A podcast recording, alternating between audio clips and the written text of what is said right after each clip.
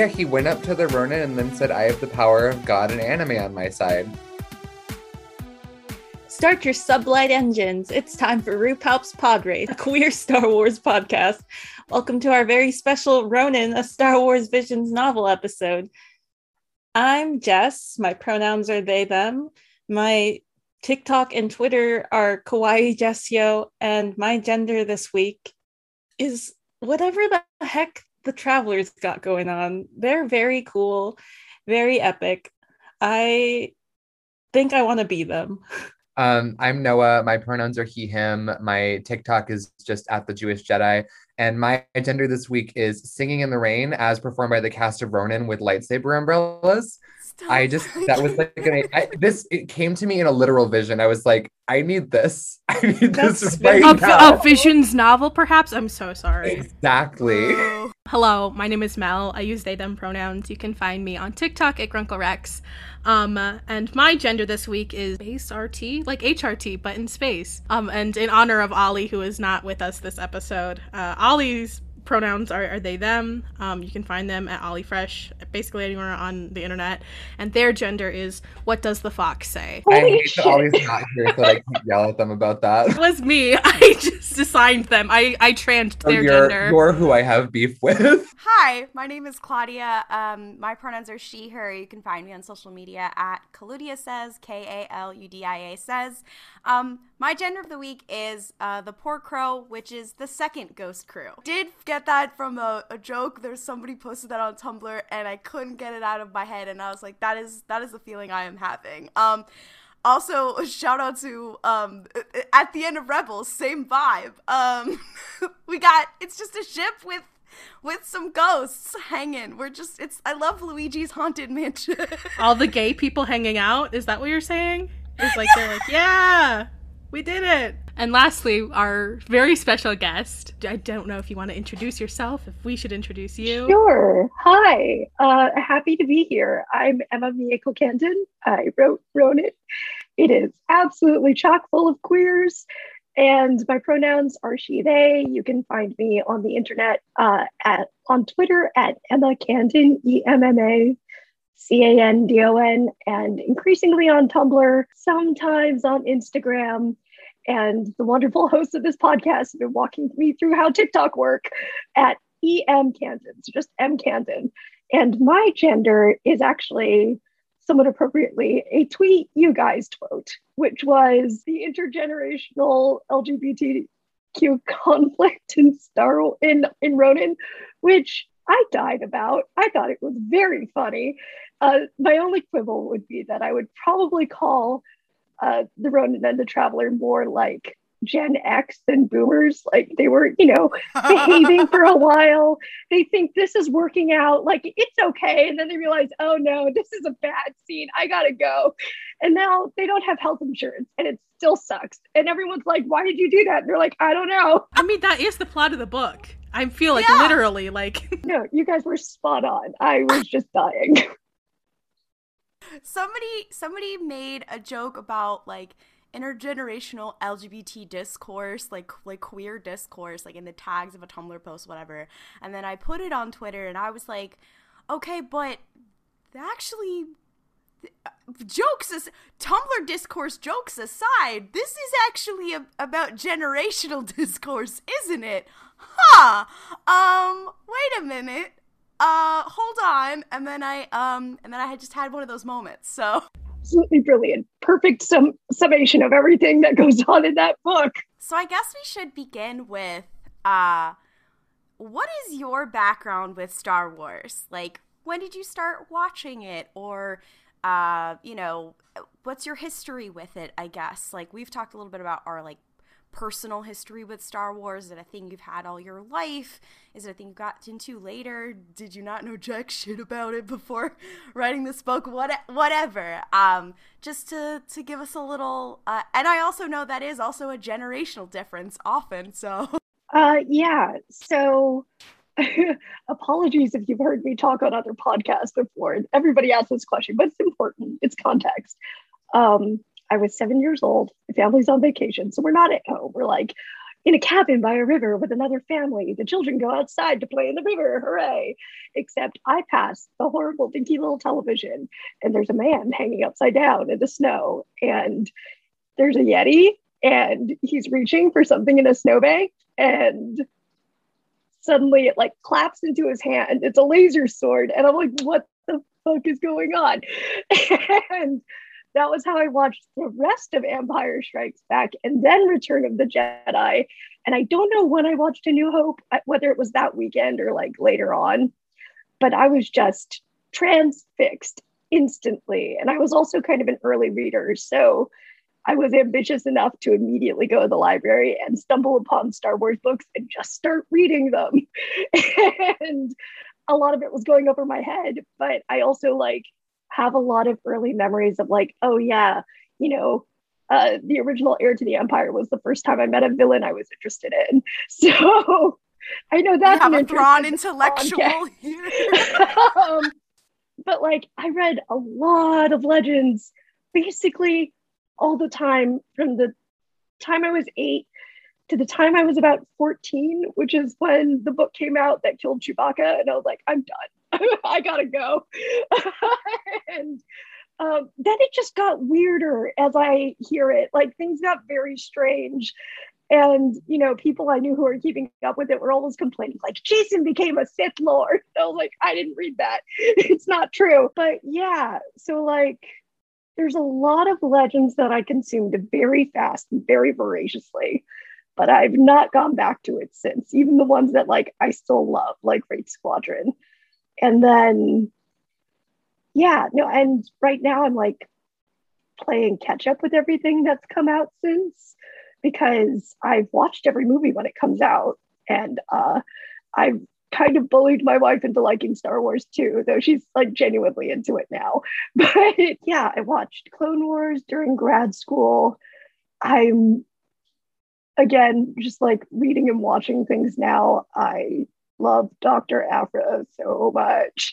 um, but yeah, yeah, that's that's my Star Wars life. It's always been here with me. Uh, though my devotion to it has like strayed, come back. It's just it's always been there. I find that so funny because like I so I watched the movies as a kid, like and I watched them in order numerically because I was a child when the prequels were coming out. So first of all, when I got to episode four, I was like, why did the quality drop so hard? like, what happened? I'm not kidding. Because I went from Revenge of the Sith and I was like, wow, they really stepped it up with the CGI. And then I got to A New Hope and I was like, why is Yoda a puppet?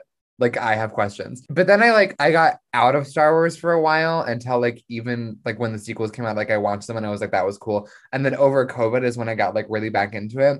I didn't know that there was a divide between legends and canon. So I'm reading all of this and I'm like, Luke Skywalker had a kid? Luke Skywalker had like more than one of these. like I I genuinely and then I got on TikTok and I was like, wait, some of this isn't real. Like, and no one could definitively be like, here is what you need to know. Cause I I watched Clone Wars when it was coming out as a kid, and I was like, but what is happening right now? And now I'm here. So now I've like caught up on all of the stuff that's come out recently. Like I'm a big fan of the High Republic. But I find that so funny that your first experience was just Luke being like, you're like, who is this man? This is reaching out for like basically a cylinder in the snow, and then it's a laser sword. I love that. I mean, what is Star Wars if not twinks reaching for laser swords? I think that's really important. yes, yes, that is a key element. Fully agree. No, I I can't explain it to you. It was just enchantment. with visions coming out so recently um, and being involved with you know writing a novel about it um, and specifically the duel. How much of the development of the short did you have to work off? How early in the process did you end up um, getting included in? Right. So they brought me in when they had already selected the duel. Like that had been done a while back. Um, and the first things i got were the original script which is some different from the actual short that came out. And that's, you know, that's natural. That always happens. But I got to see a very, very early version of the short. Uh, the voices were all recorded already, so it was just animation. Um, and it was, uh, I don't know, like how evident this is with the finished product I think, pretty. It's like 3D animation onto which texture has been layered in like this really beautiful, interesting way. But when I got it, it was like full on T poses. And sometimes it was just like a sketch generally of what a scene kind of looked like. And there was maybe be like some character art in the background or like a stick figure to show you this is where she's moving. So that was the first bare bones version that I got. And I got two successive versions. The second one I got was way more developed, and it was also where they had introduced the score. And it was just like, oh no, this is so good because the music of that short is just, it, it's this beautiful combination of uh, the original John Williams scores, sort of like flourishes, and more like Japanese aesthetic sounds. And it's like, oh, I love it. um, but yeah, that was what they gave me to work off of. I just the idea of Koru just like T posing at the Ronin is really sending me to a place. I literally was gonna say POV Koru T T poses. So I love animation. I I'm picturing their fight on the log, but they're both just standing like in a T shape, like as it rotates across the camera. the thing I loved about Visions in general is all the different visual styles, but the, what I liked about that one was just the colors when they were there were so striking to look at. But I had never even given a thought to what the bare bones looked like before it had been like textured and rendered and like fully finished. And those concepts are sending me to a place. I'm not sure how to feel about that. I didn't know it was going to be black and white to begin with. Like the like it, there were signs, I guess, but I didn't assume like all the character art that they've used in promo. That's all black and white. But I was like, okay, so they'll add color later. Like it's you know layering. That's how this shit works. And the moment I realized that, which was during that second one where everything was sort of starting to come again, I come together. I just lost my mind. Like, oh no, this is going to look really, really good. That's so weird that you mentioned that because now that I think about it, when I was reading the book, I did kind of picture specifically Koru in the in the Ronin black and white, but everyone else was in color. Everyone else was fine, but they in spe- they specifically were black and white. That's so powerful. okay same and i felt insane doing it but when i when i already have like a visual basis for something that i'm reading i don't really change the image of it even if like it's described differently. Like when i was growing up i saw like harry potter before i read the books as i was like okay cool they're, they're the same. So i never tried to make them appear in color. I was like yeah everyone else is in color film and ronin and koru they're not. They're in black and white and they're doing their best I actually kind of avoided using color to describe a lot of the characters. Like I used blacks and whites for the most part, or like I denoted sometimes that Akia is kind of colorful, but I was mostly avoiding it because, well, we don't know. Like, what if Kamikaze Douga has ideas? And they did have that one absolutely insane poster that they made for the duel. I don't know if you've seen it, but it features Koru as an idol. And I, again, lost my little mind because they're very, very good at that. But I was like, they did not tell me these colors were what they had in mind. And I don't know if they did or if they just thought this is good for the joke. I just thought of the sold to One Direction genre of Wattpad fan fictions, but so. Claudia, no. you can't just bring this up. sold to Koru, the, the pop idol. No. That's now canon in Star Wars. They made it. They that's that's it's it's canon. Koru would be like, "No, be free. Get out. Get Yeah. do you." Get out of here. You saw how she was when, when she like has children that are like in her vicinity. She's like, no, you are not my responsibility. You've talked a lot about um how this is based on a traditional Jidaigeki sort of s- story and in the galaxy far, far away of the Ronin's universe is based on Japanese shogunate. But um, you've also mentioned the pieces of Japanese folklore you tried to incorporate. Uh, what was your process for this? Was this how it was pitched to you, or the story you wanted to tell all along, or were there certain cultural elements you made sure to include from like the start? Yeah, so this is interesting because they really like emphasized from the beginning what do you want to do? and um, something editor Tom said to me, and it was at the very end of our first meeting when we had just been like spitballing some stuff, or I guess we weren't even spitballing because he was just introducing the project to me. Um, was write the Star Wars novel that only you could write. Don't try to write somebody else's. And I think that's very wise. It's very clever, just because of the nature of what Star Wars is. And also, in particular, for this project. So, everything that I brought into it was very much me looking at what they had established in the duel for their premise. So, like, if they're doing Jidaigeki, then I guess I'm not going to be doing like Star Wars meets Gundam, or I'm not going to be doing Star Wars meets Sailor Moon, which are both kinds of anime and are also very Japanese in their own way. I'm doing Star Wars meets Kurosawa, but I'm also layering in all this like folklore stuff because that's a lot of where uh, my background is. Like I done in undergrad, I was doing stuff with Japanese cultural history both in terms of folklore and religious studies and ghosts and theater. But I was also doing post war Japan, which is when a lot of these Jidaigeki were being made. So I think it's kind of reflected in the scenario that's being set up in Ronin, where like it's also post war and there's a lot of anxiety about whether that's going to last and who people have become in the aftermath of it. Um, but that was again like when Jidaigeki were being made, and I think those anxieties are being expressed in those stories a lot of the time. Uh, so that theme was really just deeply rooted in what I had been presented with and my understanding of the subject matter.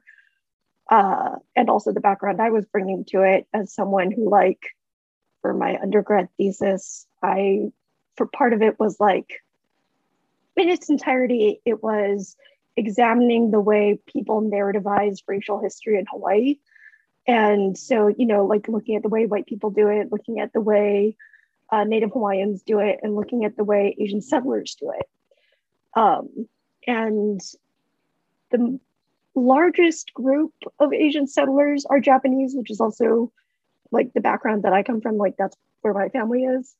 And there's like an interesting parallel between the post-war reactions in the Hawaii uh, Japanese community and the like Japan Japanese community and their reactions to violence done to them. Though uh, as a nation, Japan was also wrestling with the violence that it had done to others. And some people were like trying to grapple with that, and other people were like, no, it didn't happen. But um, yeah, so that was all stuff that I think was almost inevitably going to turn up just because of the kind of person and writer and thinker I am, particularly because like I've had a lot of thoughts over the years about the way Star Wars talks about empire and the way it sort of has this kind of uncomplicated like empire bad rebels good we are identifying with the with the rebels. And it's like oh there was this one i don't think it can be on the internet it's on the internet anymore because it was only hosted for a year but um, at FIYAHCON, which has run for two years now hopefully it'll get a third which is this like sci-fi fantasy genre convention run by um, BIPOC, but like mainly a magazine that features Black writers and creators run by other Black writers and creators. And it's, it's the best online convention I have ever gone to. It's so good. And there was one panel that absolutely blew my mind. And it was a bunch of people talking about empire and sort of like the American delusion of being the rebel and how deep and like they talked about Star Wars and like how none of them can really write that because they're all coming from places where like we were the ones who were imperialized by you. Just like the complexities of like how empire lasts for generations. It it lasts for thousands of years in the outcomes of the cultures that it impacts. And just the kinds of stories you can dig into once you accept that and you realize like what the truth of it is and i was just so besotted with that panel um it, it was so so good uh and so it was on my mind when i came to this book like okay uh, this really makes a lot of sense because Japan has a different relationship with the idea of empire than America does.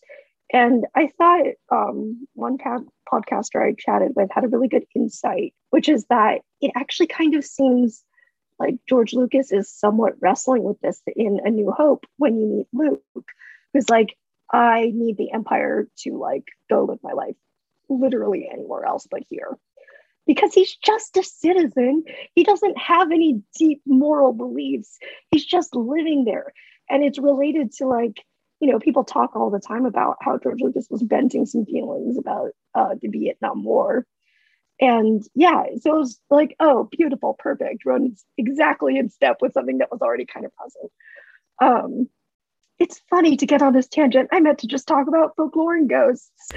no, this is everything. I this know, is this what we is so wanted. good. That really is a uh, fascinating insight because it, I think it also kind of like it. It's a great not saying reasoning feels wrong, but like I, I feel like a, a critique I, I've seen of the sequels is like, oh, the First Order, like what's they like? How did they just like randomly pop back up? It's because imperialism. It's because it's not just some little you blow up some Death Stars and the imperialism is over. It exists still, and that just that would that's such a, a great insight into into that. Oh my gosh honestly, I think that's why I ended up falling in love with a lot of the characters of Ronin was because you really felt that they like my biggest complaint about characters in the sequels at all is that none of the ones who survived the Empire seemed to really carry any weight over the fact that they lived in that system. Whereas pretty much all the characters that we meet in Ronin have something that they're carrying from the world that they live in. That idea that empire is a thing that lasts after the Death Star blows up is something that I mean, I've only recently just like I just played um Battlefront 2, which part of that story focuses on like, hey, you blew up the Death Star for a second time, but like the Empire is still very much here and active and causing problems because it's a system, not like a big button you press to get rid of it. Um, but I don't feel like Star Wars ever grapples with that in a way that I find necessarily meaningful, which I think is why I started to connect to some of the people in this book because I was like, oh, y'all are diaspora people. Same. I was like, hmm, relatable content. Not to like be that person because I am always the Star Wars resistance person on this podcast, but if we are talking about similarities between Ronin and the sequel era, I do want to. One of the strengths of Resistance and why I always wanted it to go longer was that it, it did grapple with like there are people in that time period who have to deal with you know what happens when it goes away because it doesn't really go away. What does it evolve into? And that's literally what the whole show is about. Um and um that's why i loved it so much it's very very different from the rest of it uh, it's not it's not Jedi and Force user centric, although there are a couple who show up, um, like Ronin is obviously, but it's I was like, oh, at its core, it's this it's kind of the same issue, um, and then people who like inevitably have to be swept up in it because they are like, well, I I have now been marginalized by this issue, so now I have to get involved, even though I didn't want to. Um, that's literally what Resistance is about. Anyway, um, if you like this book, you should watch Resistance. Uh, I'm I'm being that person, but if we're on that tangent about this the sequel era, um, that was another thing that I kind of knew I probably wanted to touch on, mostly because I was acutely aware from the beginning that I am a fourth generation mixed race person from Hawaii. So the Star the Japanese Star Wars I write is fundamentally going to be very different than the Japanese Star Wars that someone with like closer temporal ties to Japan would write. And uh, yeah, no, I think it's it's very evident to people who have read the book which characters that showed up in most. Like one in particular is like, here's the character through which I'm like exploring some thoughts and ideas. but like that was a thing that I was actually just looking at like the list I made on the first night. Like, what am I gonna do? And Diaspora's on it, uh, Empire is on it, ghosts are on it because Japanese folklore is just so charming. It goes from like extremely eerie to extremely what the literal fuck. This is just funny. This ghost farts. That's all it does. And yeah, no, it's yeah, yeah, no, it, the Japanese relationship with ghosts is, I think, something through which I personally sort of sort out my feelings because, as may be evident from all the cheap, gaudy skulls on my shelves, I like spooky shit. but yeah, like ghosts can be very funny, they can be used for humor, they can be used as figures of great tragedy, they can be extremely eerie, or they can just be like your family. and you know, like there's the ghost festival every year. Obon, you gotta um the recently dead always come home, but like the understanding is that ghosts come and you send them off. You go like, follow the light, go that way. You're not supposed to be here. Okay, bye. Uh, but yeah, so I knew ghosts were going to be around pretty early on. That was one of the things we wanted to talk about. There's a lot of Star Wars fans who identify with several elements of diaspora already in Star Wars. Uh, Mandalorians is one that people talk about. The Jedi Post Order 66, uh, clones, um, the Night Sisters to some extent. Um, former troopers like uh, Jannah and Finn. Shout out to Akia for being that story that I always wanted. I was like, wow, the Finn stands were eating. Um, um, so there's already a lot in there to to for pe- that people identify with. Um, I guess since you've already started discussing, like, what was your process for developing characters like Akia? And oh, we should say this is this is a spoiler podcast. We can be as spoilery as we want. um, yeah, you know, and even Koru, like, and what and their relationship was it? You know, it, was there any? Well, their relationship to each other. I should say the relationship to diaspora. before we get into that. Yeah. Okay. So there's, I, I knew at some point, like when I was pl- plotting out who these characters were and like the very base elements of like, okay, well, why are you here? And um, part of my planning was also figuring out like, well, what do you like in Star Wars? What do you want to play with? Because fundamentally, it's all about a reflection with what's going on. And as you've identified, I have a lot of Finn feelings. and so, like, Akia was like from the beginning, like, how am I going to exorcise some of these feels? And um, the diaspora thing was, again, also just because I have had my own thoughts. And the things that she's feeling when they finally get to her home are basically me trying my very best to summon up the thoughts I was having when I went to Kyoto the first time with my mother. And my mother speaks not a lick of Japanese. And I learned all of mine in school. And like my tutu tried to teach it to me at one point when I was young, but I was very young. I was like, I want to watch other stuff.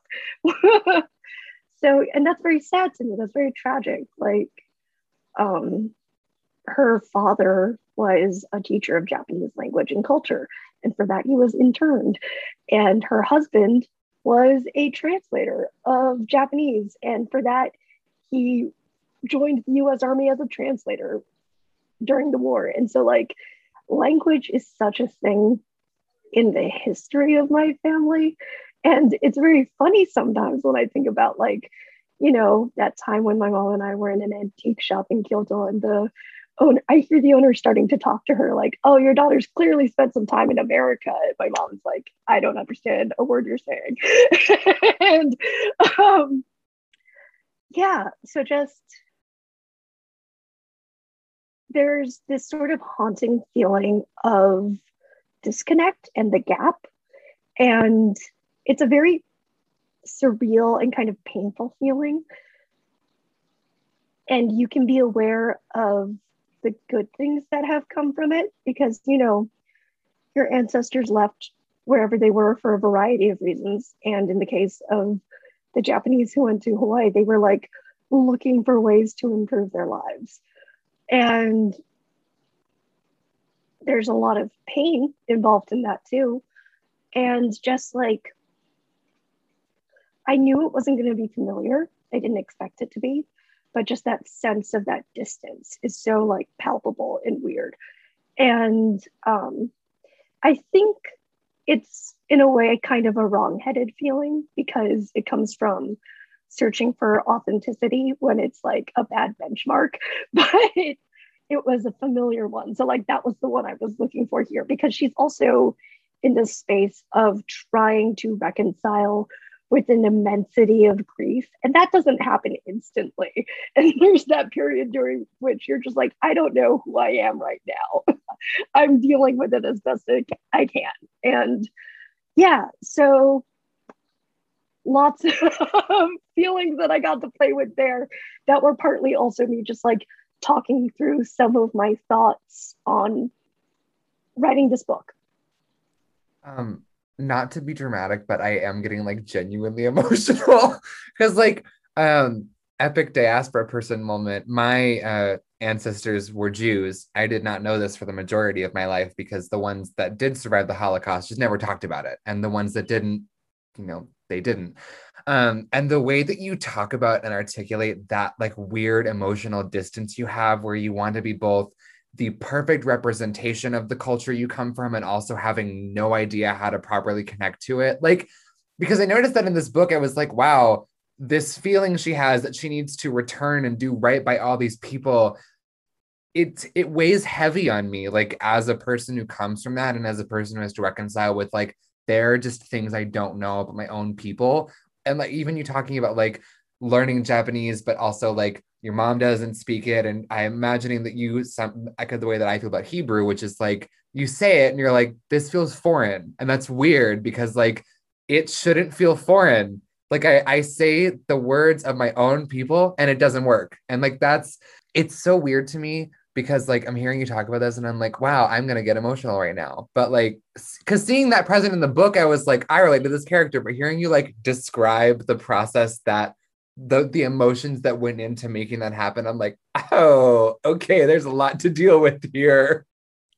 Yeah it definitely now that you have like described it more like i was like oh that's why it was resonating with me a lot because i'm also like yeah that diaspora moment of being um a, a second generation like uh filipino here in america and i don't speak any Tagalog because my parents never taught me. And trying to learn now is like this feels foreign and weird and shouldn't. And yeah, now I understand why it's just like Akia's like character resonates with me, but I cannot describe why. Yeah, there was something so raw about uh, Akia. Um, she's one of the the Star Wars characters that I think I've ever like resonated with the most like truly feeling represented by a character not only like with her journey as a child or as a person in the diaspora but also like as a queer person like there was so much that I was like oh oh this is what it feels like to be represented. To, i think that's why reading this book i was like what's happening to me? Like i was reading this like I did the majority of my reading taking the train to and from school. So I'm like on the train and I'm like, what's going on? I'm feeling things, feeling a lot of things on public transit. But like Mel talking about like I I finally felt seen by that. I was like, oh, that's why. Like that writing really, I was like, I am a person and my experiences are like understood by others. That's crazy. We were talking about all the the real world stuff and then you were also saying I also was working out some stuff that I really like Finn, whatever. I feel like it was like, it, like for me it was like, I was like a you triangle one shotted me there because it was I was like yeah I really I do identify with this in a in a diaspora sort of way but also um also, Finn is one of my favorite characters. Uh, oh, wait, why is he one of my favorite characters? Oh no! Uh oh! I have been one shotted. Uh, the, the dots, they have been connected. Oh no! Yeah, um, epic Sabine moments where there are certain characters I was like, huh, I wonder why I connect with that. And then I read this book and I was like, huh, I wonder why I connect with her. And then I'm like, oh, oh, oh, now I've connected the dots. So thank you. Akia was a character who I thought of as like, this is the character I'm writing for that kid me who was devouring all the Star Wars from ages like 8 to 14 because I got really quickly most attached to the characters who were just like kind of the Han Solo, maybe not as quippy, but just like a guy, and, you know, uh, whose friends and or neighbors might be space wizards who have opinions and sometimes behaviors, and uh, maybe you don't love that. But I've also just really been a sucker for like the person in the group whose superpower is compassion.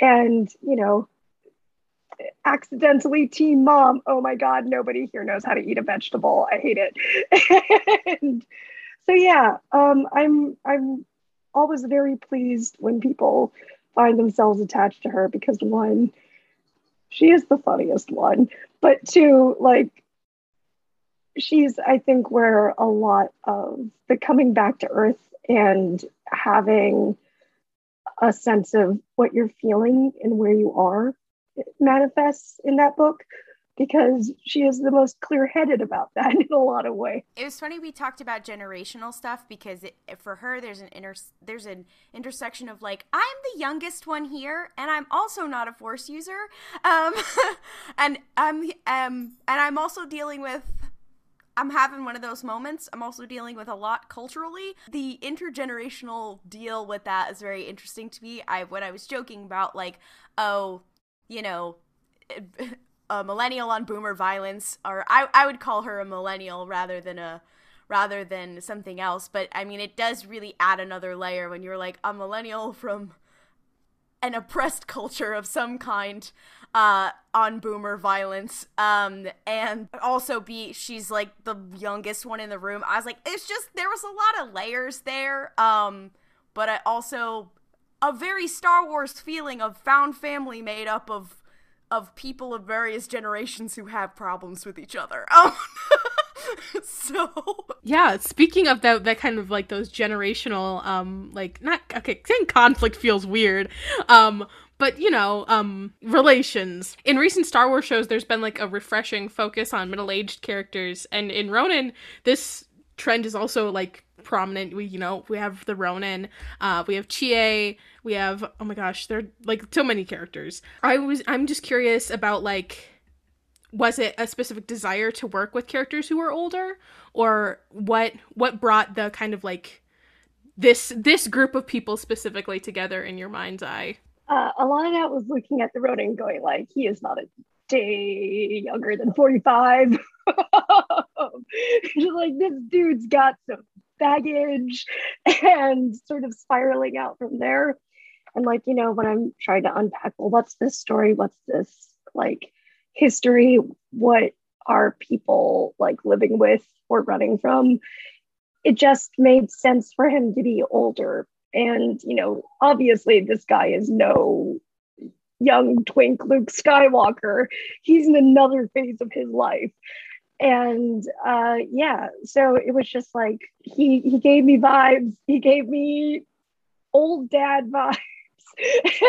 and I just had to figure it out from there it has just occurred to me uh, more than anything if there were ever to be a ronin sequel i want him and his daughter i want him sleeping like on a uh, like just just falling asleep at a couch and his daughter like saying something and being like huh? I mean she kind of already does that all the time. Ronin is fully the dad where she like goes to turn off the tv and he's fully asleep and he's like i'm watching that. Like he like wakes up out of like a state. I really hope they let me come back to this because I want to write her being kind of feral. Just, I don't think she's well socialized.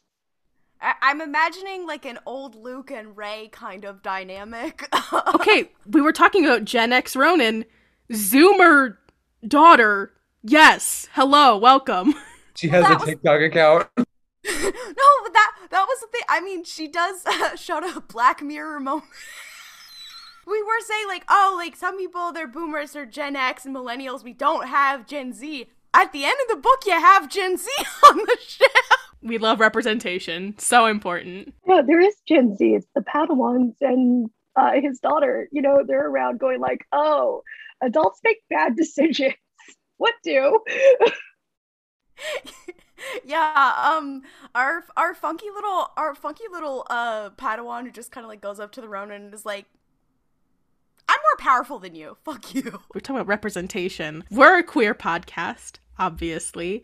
Um, and we focus a lot about that queerness in Star Wars, um, let it be subtextual or in some occasions textual and it was really exciting to see so many like visibly and outwardly queer characters in ronin um what was the process uh, for including them did bringing uh, a queer um influence just like by by being you have a place in your process for bringing queer characters to this universe? Okay.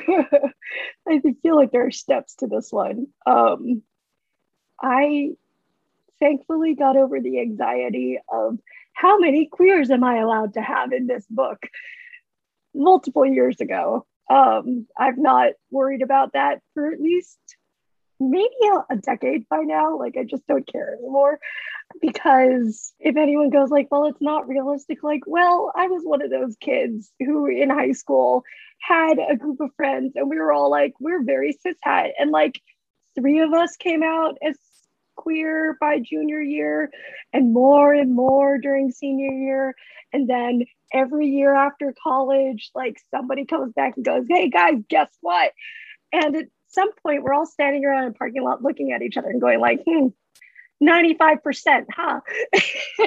and, you know, so like, okay, cool. Maybe I, we just find each other. I don't queer stick to together. we just go, oh, you seem you seem cool. You seem fine. We can we can hang out. I feel like that is what Akia did to Chie. She was like, "Hey, you seem pretty epic. Let's let's roll. Let's keep it oh, going." Oh, when the when the traveler or the Ronin is like, and they're like, they're like, yeah. I mean, how did I find you on that road? It's like it wasn't the force. It was just because like just queers hang in packs. That's all it is. Queer like- signaling. Oh god, that might have been it. I just stopped getting anxious about that. So, like in my own work, I don't think I have a single cishet dude.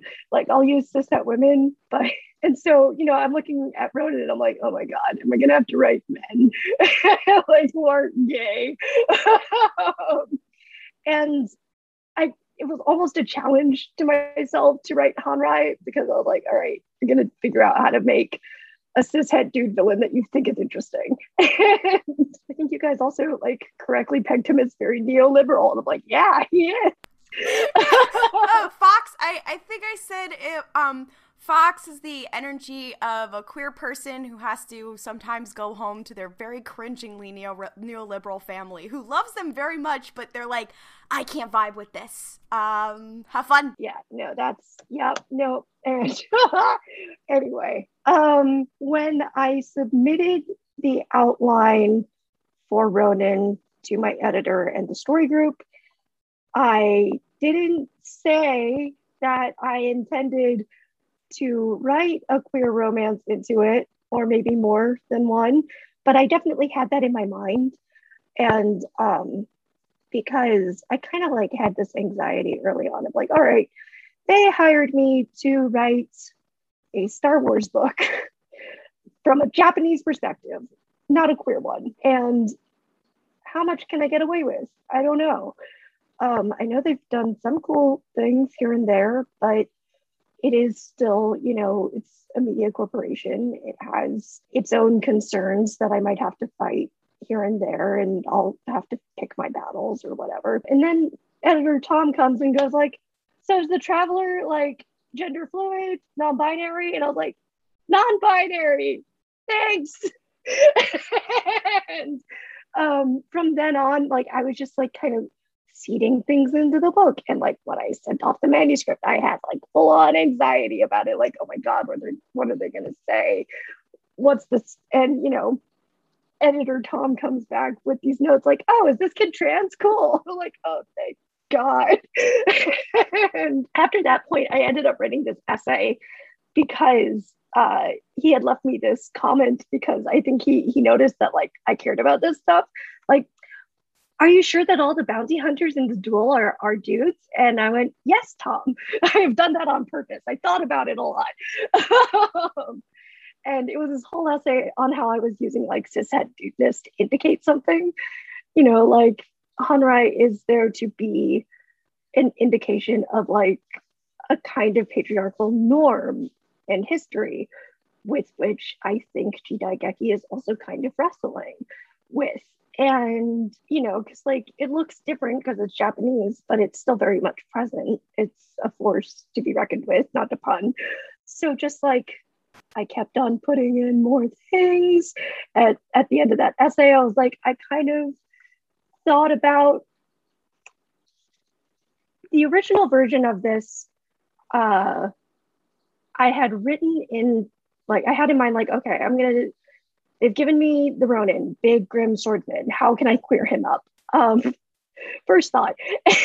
and, uh, like, okay, I'm to give him, like, a past romance with a woman and a present romance with okay this non-binary person and i wrote it and i was sort of cleaving to you might have seen this in some like j dramas or c dramas or k dramas or like anime where even if uh cishet romance is forefronted maybe they hug that's kind of it, but like it's there. And if you are a savvy reader of the genre, you understand they are romantically involved. And that was like the way I did it because I was trying to like honor that. And then I thought about what it would feel like to have someone say, well, I didn't read it as romantic. And I was like, I would spontaneously combust. I would be so irritated. So I have to be more overt and that was when I started adding a lot more things in it that I thought like in my mind were a little clumsy. But you know, I thought hard about like what can I do here, blah blah blah. I got a lot of advice from my wife, who's much more romantic than I am. that was when space hormones came in because I didn't originally have that line. But I was like, I want anyone who's like, I didn't see, like, well, what if the kid changed his name for other reasons? I want them to sound very stupid. so, like, you know, to me, it seems ham fisted, but I did it for a reason. and that was the reason uh, because I knew I wasn't talking exclusively to a queer audience. You know, I'm talking to a lot of people for whom all of this is new. and it's, you know, to, to plant a flag and go, nope, it's here. And the way I was phrasing it to a friend uh, the other day was I spent all this time playing gay chicken with Lucasfilm until I realized that I was only playing with myself because they were just going, yeah, whatever, have fun. um, so that was how queerness came into Ronin. I loved that. I mean, honestly, when you're like, it's ham fisted, we deserve ham fisted queer representation in pretty much everything at this point. Um, I, honestly, the funniest thing is that I took it in such stride that I would like read a page and then have to be like, wait a minute, like this thing just happened to me. Like I remember, I, I think it got to like, uh, like chapter like five, like like seven or eight, and then I was like, the traveler's been using they them pronouns this entire section. I was like, pause. This is a kid like this is happening in the book which like I love too, because so often when it comes to queer rep, especially in fandoms like Star Wars, people are like, I'm not sure about that. So the idea that you like had the forethought to be like, no, we're not gonna have a conversation. It is there. That's it. I'll give you a few token straights here and there, but like by and large, this is a group of gays. And I'm like, yeah, yes, it is. Bessie, I I literally like I wish everybody had that energy. Everybody. I just, I, that energy that you just described, I was like, I want that energy in every piece of media. Um, about any kind of representation, frankly, but for queer representation specifically, because we were talking about right now, like, I, I love that kind of energy because, like, what are you gonna do about it? You're gonna give me a ticket? You're gonna arrest me? Um. yeah i really do love that you went into this and was just like this is kind of like uh the whole thing that started our podcast too, or like a thing we will always bring up is just like it's gay because I said it is, and you'll just have to deal with it. Sometimes I think we've talked about this before on this podcast, where sometimes it's like, oh yeah, that feels like it's just throwing it in my face, and it could be more subtle. But yeah, sometimes you do have to like put it down there for people because some yeah, some people will try to be like, mm, no, I don't I I don't think it is like all those historians who try to be like, oh yeah, they're just they're just guys being dudes, gals being gals. yeah, but no, this time it really is just like, yeah, they're queer. It's right there. Thank you for coming to my TED talk. I've been so used to having to be like, oh, in the subtext, this is obviously gay people. And so for me, it took me a, a minute, like Noah was saying, to realize I was like, oh, wait, there's something going on here. Something LGBT just happened here. um, specifically, I think with a lot of like the interactions between um Akia and, and Koru is like, whoa, wait, was that women interact like that? And it just gave me so much joy. Straight people have been ham fisting that down all of our throats for my entire existence. I had to see a brother and sister kiss on the fucking mouth in the original Star Wars movies. I deserve very obvious gay people, which to be fair is the point of this podcast. Like we did start it specifically for that. You jump scared me with the with the brother and sister kissing. Yeah, I was, I was like, what? Was like, I forgot about Luke. Pause. Thinking about the audience and like you know, I had all I was also working with another editor by that time because I sold the archive Undying literally a month before I got this offer, and uh, Carl Engle-Laird at Tor.com is like he's like bring me the queers. He's edited for gideon the ninth for docile uh, for the Tensorate series. It's like all gay all the time. And i you know i like i would love to work with carl. He'd let me do anything i wanted. And, but just like you know coming into star wars and going like oh god what can i get away with here? And the answer was everything which was kind of amazing. But yeah, no. Uh, I, I really, I think credit should go not only to editor Tom and the editing team and the story group, but to every single other Star Wars author who's always also been like kicking open the door incrementally. You know, you've got Justina Ireland and E.K. Johnston and Claudia Gray and Daniel Jose Older, like all doing their part to be like, bang on that shit, get it open. And I was able to swan in and go, hello, it's everybody. It's me, Anastasia. the way we've had a whole TED talk about the Padme books and gay people. I guess speaking of queer, canonical queers, uh, which we have multiple of, which I was like, canon. I, I was like, wait, I was like, wait, actual gay people in my Star War, it's more likely than you think. Um, there's also like there was a big strength of the Vision shorts was that there was different people making it and a different cultural medium, but it still had the spirit of Star Wars. It felt Star Warsy. Um, and we talk about how a big thing that is what makes something Star Warsy, in our opinion, is that it is inherently queer, whether that is things that were coded that way or themes. Uh, the aesthetic, um, you know, Chanel boots, um, uh, whatever it, it, like to the characters, whatever, like, like the pieces that make it what it is is Star Wars. Like we often talk about how like the building blocks themselves are are rainbow colored. Um, so I guess we've talked a little bit about all like what is our you talked about your relationship with Star Wars. What is your relationship, I guess, with I guess queerness in Star Wars? You talked about how other people have knocked down the door a little bit, but I guess like personally, your experience with like queerness and Star Wars and were there any like I guess things that you consider to be inherently queer parts of Star Wars that you were like, I'm going to include in Ronin, or that I just went, yeah, um, th- that's. I-, I think that's just a thing. I guess, I guess we, we talked about the the actual queers. I guess we'll also talk about the subtext uh, as well. Okay, so one thing that I kind of admire about you guys, and I think this is partly like those little generational things here now. Like I'm a middle millennial. Like I feel like a geriatric millennial a lot of times, so I think I'm not quite there in terms of time. But like my relationship with canon is less like I have decided that this is what it is. I'm like, canon doesn't care for me, but I maybe I care about canon.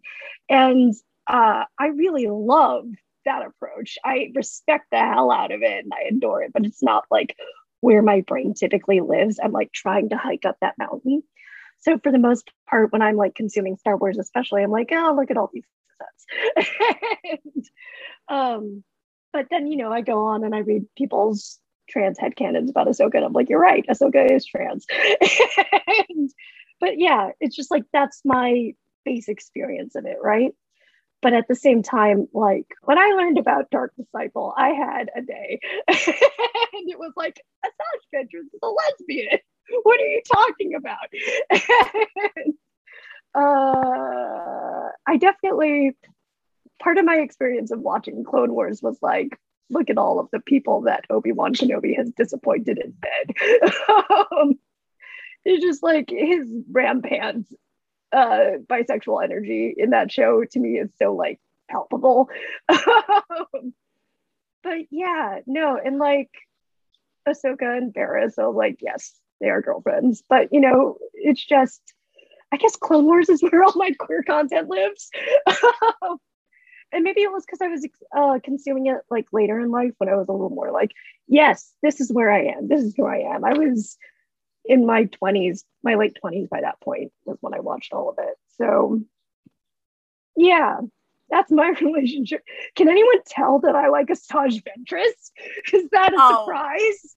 Um, our last episode was about girl bosses in Star Wars, and um, I brought Ventress to the table. So um, as soon as uh, Cody was in there, I was like, Ventress moment. I relate a lot though to you saying that, like Clone Wars is where you got a lot of your your queerness like content from at least for like I only just recently watched the Clone Wars like the beginning of this year and I am in like my mid 20s so I I feel that vibe and as a person who's like queer too I was just like yes I see everything as queer these are all queer characters Obi-Wan is bi Ventress yeah I also saw her as a sapphic so yeah I relate to that I so I watched Clone Wars when it was coming out and I was a child.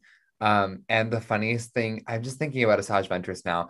Um, but like the funniest thing about that was I remember being a, like a small child and being like, I love her. And at the time I was like, I don't know why I love her. Cause like I don't want to date her. And then I got older and I was like, girl boss, I'm gay and I love evil women. I was like, cool, this works for me.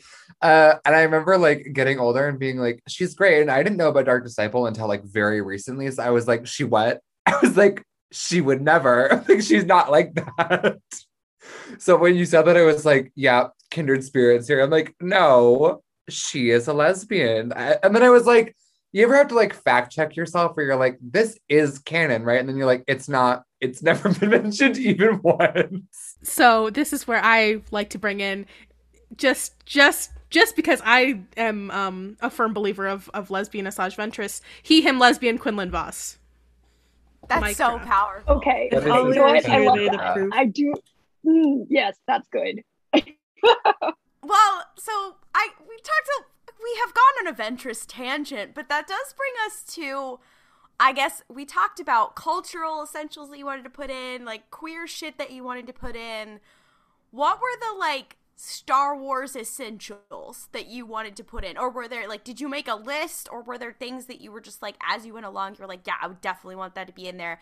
Whether that's like themes or a certain, you know, or something very specific, like a kind of droid, or uh, like, I don't know, or re- like references to specific characters. I know you've talked about how, like, the Ronin is like what, what if what if Anakin what if Anakin um grew, just became a very sad and confused dilf um well it was like specifically the the touchstone line for me was what if Anakin Skywalker pulled an Obi-Wan Kenobi where you know after his moment of like oh I've become the nightmare scenario was like I'm going to leave and then the problem will be gone.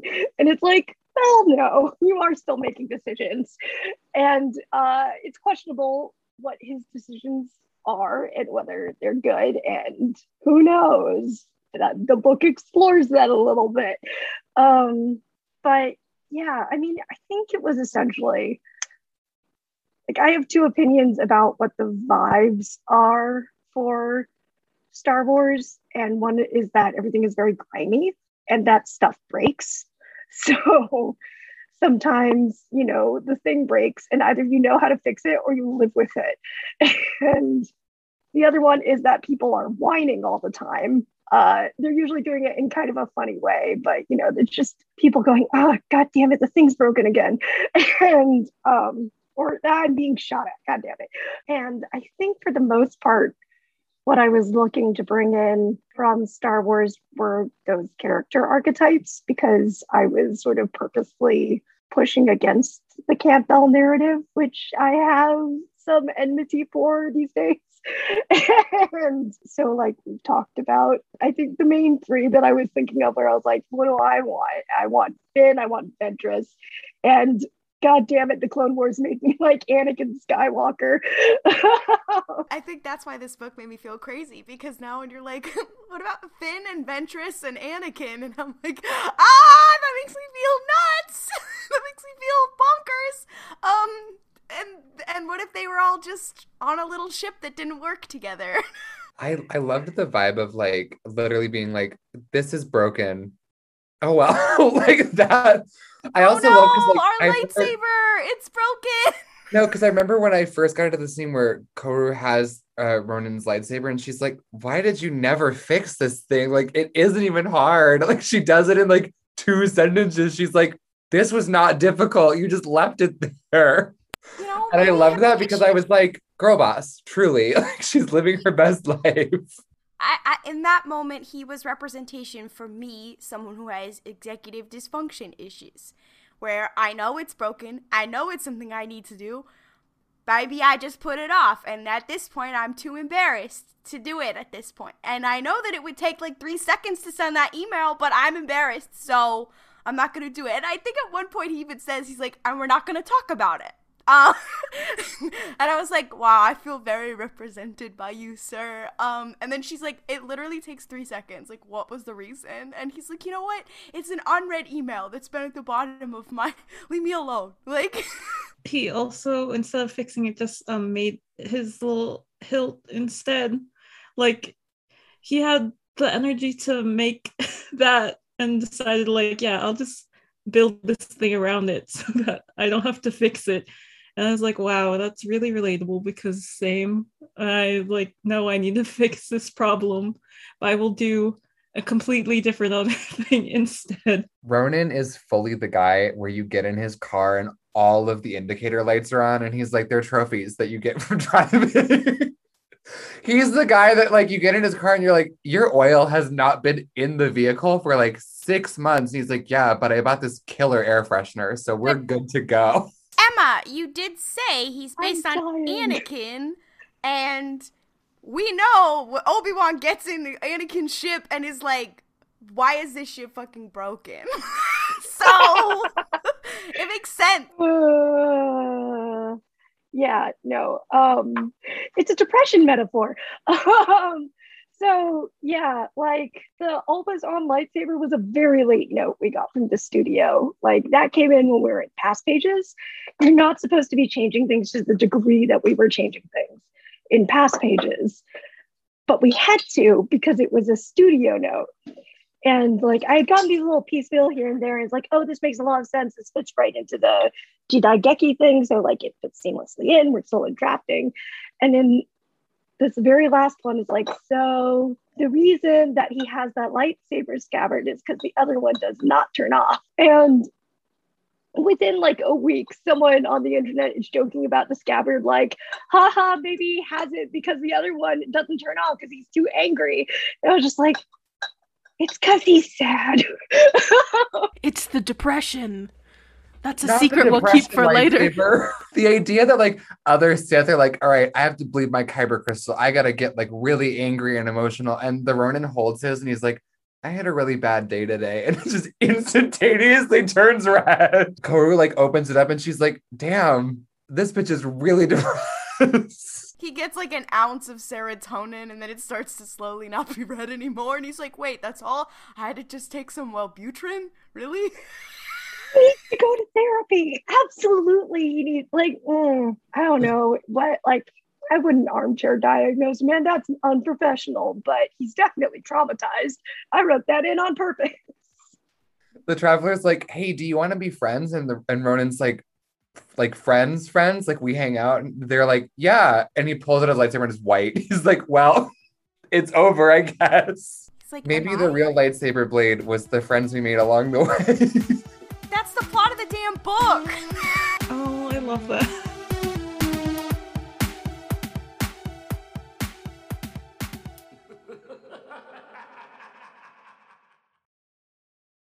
Da na na na na na na na na na.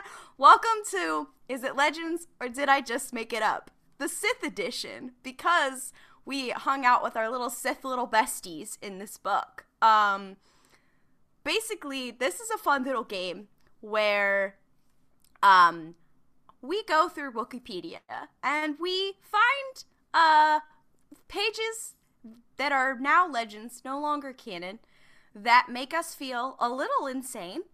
Um, and then we have everybody else guess is this an actual piece of legends or is this the one that I sprinkled in that I made up? Um, and it's um it's a wild and fun time. So Emma is going to help me um throw a brick at all of your heads with this Sith lore. um You're welcome. Thank you so Um, much. also, so excited. Emma, when you were like, "Yeah, actually, I read a lot of Legends books," I was like, "Oh shit, um, they might know all of these or more than us." Uh, oh no. Playing Yeah. around. Also, I read maybe two pages of Heir to the Empire, so I could consider myself a Legends connoisseur. I have I have three here. They're all about Sith lore.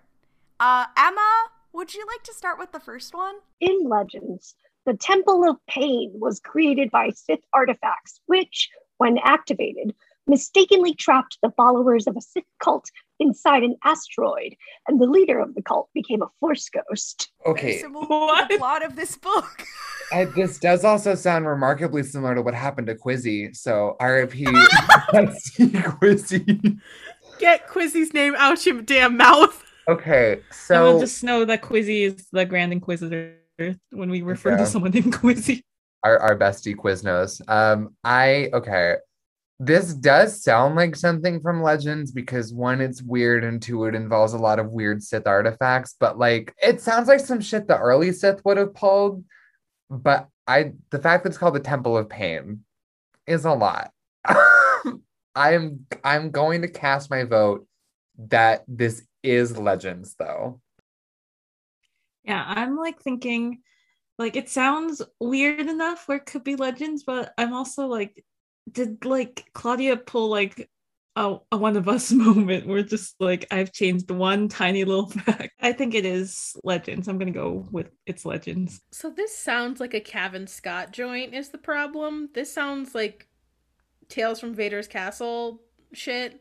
Like Chopper gets possessed by said Sith spirit. Um so I'm gonna say that you made it up. Okay, Emma, would you like to give us the reveal? It is Legends. Oh, Hell yeah. epic. That okay, Uh. full disclosure, that is the first time we've gotten one of these right in a long time. So I Oh, will. you will and I tied last vote. time. Yeah, bestie lies, deception. Yeah, there actually wasn't that much more like lore about this one. Um, because I think it comes from I want to say uh oh, I believe it comes from the um one of the RPGs like uh guidebooks or something like that. Um but uh oh, there is a there is a child named Caleb involved. So So I was. I had Kanan in my head. Okay, interesting. Anyways. So, Emma, would you like to give us the second one? Sure. Um, as a side note, I don't remember any of this stuff. whether it's real or made up. It's all like a mystery to me. I I'm 34 now. I stopped reading legends 20 years ago. It's like so yeah. Anyway, um, while Sith spawn is now used as a curse word in the galaxy, it used to be the name for the homunculi the Sith would create with genetic engineering and the dark side of the Force. One of these was the Swamp Wampa. Okay. The I have- Wampa? I I have several notes. Notably, Claudia, who is a known fan of one Full Metal Alchemist and Full Metal Alchemist Brotherhood, the idea that you're using the word homunculus here is very suspicious to me, and I don't trust it whatsoever. But I also feel like I'm being gaslit because, like that, like Sith children are a thing, and Sith weird Force babies are a thing. Did you not read this book? I know that's why I'm like, but it's the it's the word homunculus, and I'm like, Claudia would use that word. I know she would. I feel I'm gonna okay. I'm gonna wait for other people to answer. I feel crazy. I'm gonna sit back for a second. Yeah, Pull like back. again, yeah, Noah bringing up like Claudia is the the full metal alchemist stan here. And- but I don't know, I don't know. Mm, I I'm gonna go with I think it's it's legends again. Cause it just sounds crazy enough where I think it might be legend. I'm gonna. Mel, you look pensive. I know. I'm thinking.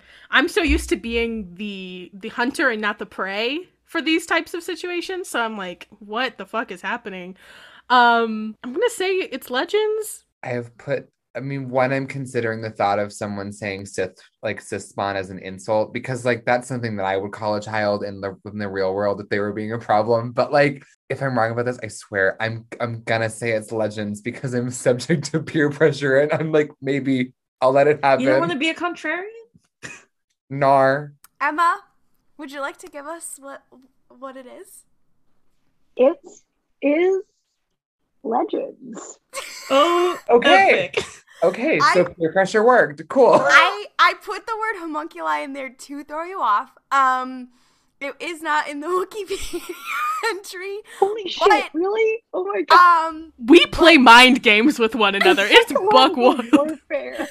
Um, the Swamp Wampa is not uh, is just one example. Notable Sith spawn included the Massassi caste of the Sith species. That's very problematic. Um, um, some monsters, some Hydras, the reborn Emperor Palpatine chrysalide rancors. Don't know what that is. What the Leviathans. Supernatural moment. Um, How did you do it? How did you manage? Dart flowers. Don't know what that is. Uh, the two Dark Jedi Gorc and Pic. Another pick? we can't keep doing this. and believed to be the worst Sith abominations, techno beasts. I thought you were just gonna say tech, like tech bad batch. I was gonna say, whoa, damn. It's just fun and funky fresh. I swear that the writers of some of this legend stuff really had like a dartboard and they were like, okay, so there's a wampa and they throw it out and they're like, and it's from a swamp, and then they like shoot a gun and they're like, and it can turn into Darth Vader. Like every idea that I learn is from legends is one against my will, but two is completely bonkers. Like, yeah, you know, my favorite Star Wars creature, Leviathans. also, also imagine someone like a Sith like a bright red lightsaber is like kneel in terror before Gorc. Like this is the person I'm gonna die from. This is how I meet my end. Oh, I think I think part of this might just be the process because uh, what I found during Rodent was that whenever I left in brackets large animal go here, this person, this kind, like these are the dimensions of the alien. I don't know what kind. You know, one person in the story group would be like, here's a list of potential species, and someone would inevitably go make a new one. It's just so much easier to make new shit, even if it makes no sense. And I So think true, I think that's the motto of of Star Wars. I think they're just like, what if we tried this? And then nobody said no. I, it makes me go like, what the heck does that look like? Please give me some concept art so I can picture what this what this thing looks like. I, I'm thinking about like I think you said like chrysalis rancors or like crystallized rancors. I'm thinking about like if the rancors were like part of the Winx Club, like they had like a Nah. fairy transformation. Get out.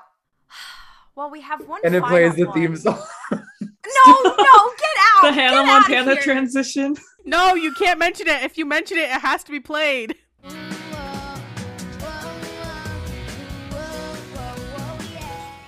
Some Sith had familiars, which they created by manipulating droids with the dark side of the Force. While Sith used alchemy to create their familiars, the Night Sisters had more traditional familiars that could be animal spirits. Okay, so I know that Claudia purposely used the word homunculus in that other one to throw me off.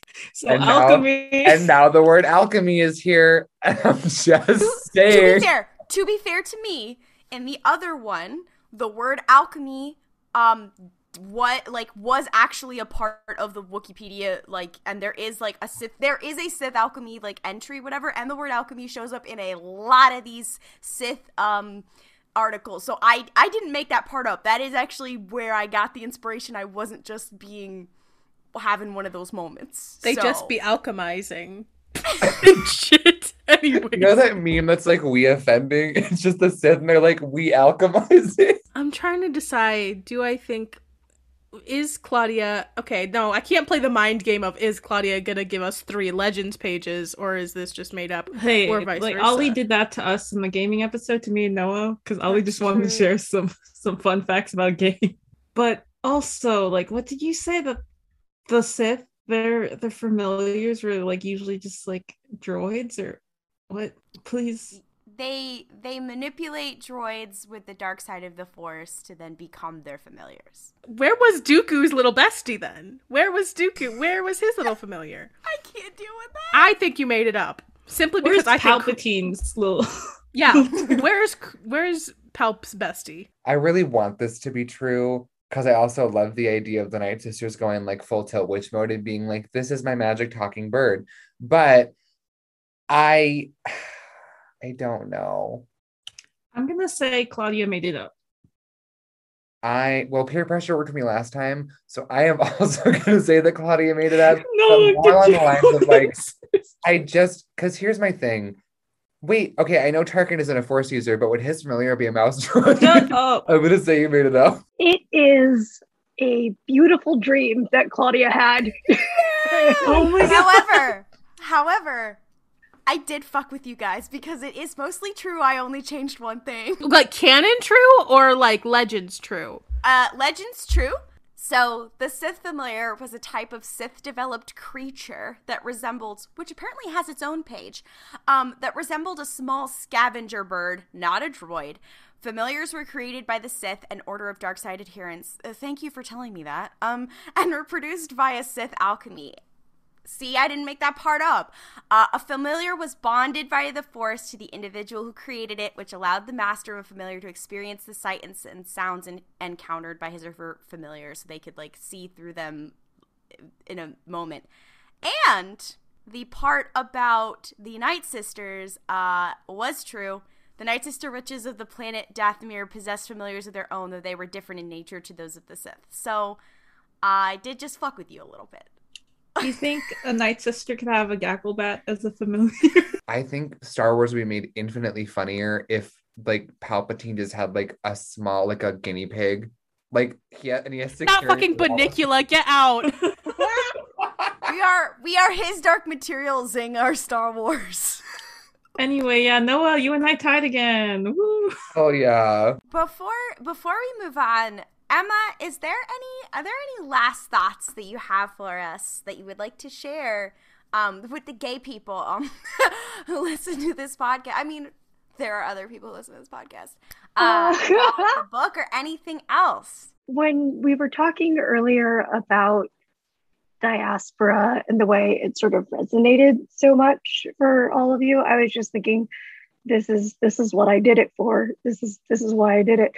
Um, because I've talked before about how like uh the moment that I went from like intellectually understanding representation to like, oh, I'm having a body feeling was in Rogue One when Baze and True were on screen, and I was like, I'm Japanese. They are Chinese, and they're drawing from a tradition that is sort of like somewhat Tibetan in nature, but I'm still having a very intense body experience right now. And um, I had similar feelings watching Force Awakens, and uh, I had never had that before, and it was just so interesting because like I had always assumed my experience is too niche to be like properly represented because I'm mixed race and I'm queer and I'm disabled. So, like, yes, every time there's a queer disabled person in a book, I like imprint on them. But yeah, you know, being given a Star Wars project, my thought was I have this sort of emotional obligation to try and give that feeling to other people. And I tried to do it in multiple ways. And every time someone like comes and, you know, drives by me online, because talking to people online is scary. They're like, thank you. And then they run away. I'm like, I did it for you. um, so yeah, that's that's the last message I have, I guess. If you are if any of this resonates with you, I did it on purpose. it was uh, something I did for me, but it was also something I did for you. That was such a beautiful, like, thing you just said. And I hate that half of my thoughts during that because you said you imprinted on. Oh, bring it up. was, bring it up. was you nicknamed my Sith Lord after McDonald's character Grimace. Um, and I'm so sorry. Oh my god. Thank you so much. I, Uh, I'm crying. uh, I consumed the Twilight movies drunk with my friends because that was the only way I would agree to do it if we were playing a drinking game. I no longer drink. This is possibly the reason why. But there was just a point in the last movie where one of my friends had like come over to join us because at first he objected to the whole thing and then he was like, I feel left out. So he came over and at one point like in the final battle i'm just like i've had enough. So i'm sort of like curled up on the couch with my head against the uh, pillow and he's like no you turn around. You're the reason i'm here. You have to watch. Anyway that's why it's good to be friends with the gays. On an actual serious note, uh, I do think that put a, a pretty great capstone on like what uh, we wanted to achieve by like talking to you and about this book that I'm not gonna lie, unexpectedly touched me because like I watched a short and I was like, wow, that was really cool. And then I opened this book and I was like, things are happening to me uh, on an emotional level, which I was not ready for, but it was so refreshing because I feel like we as as queer people and as diasporic people are so used to getting like the literal bare minimum and then just projecting as hard as you can manage onto that.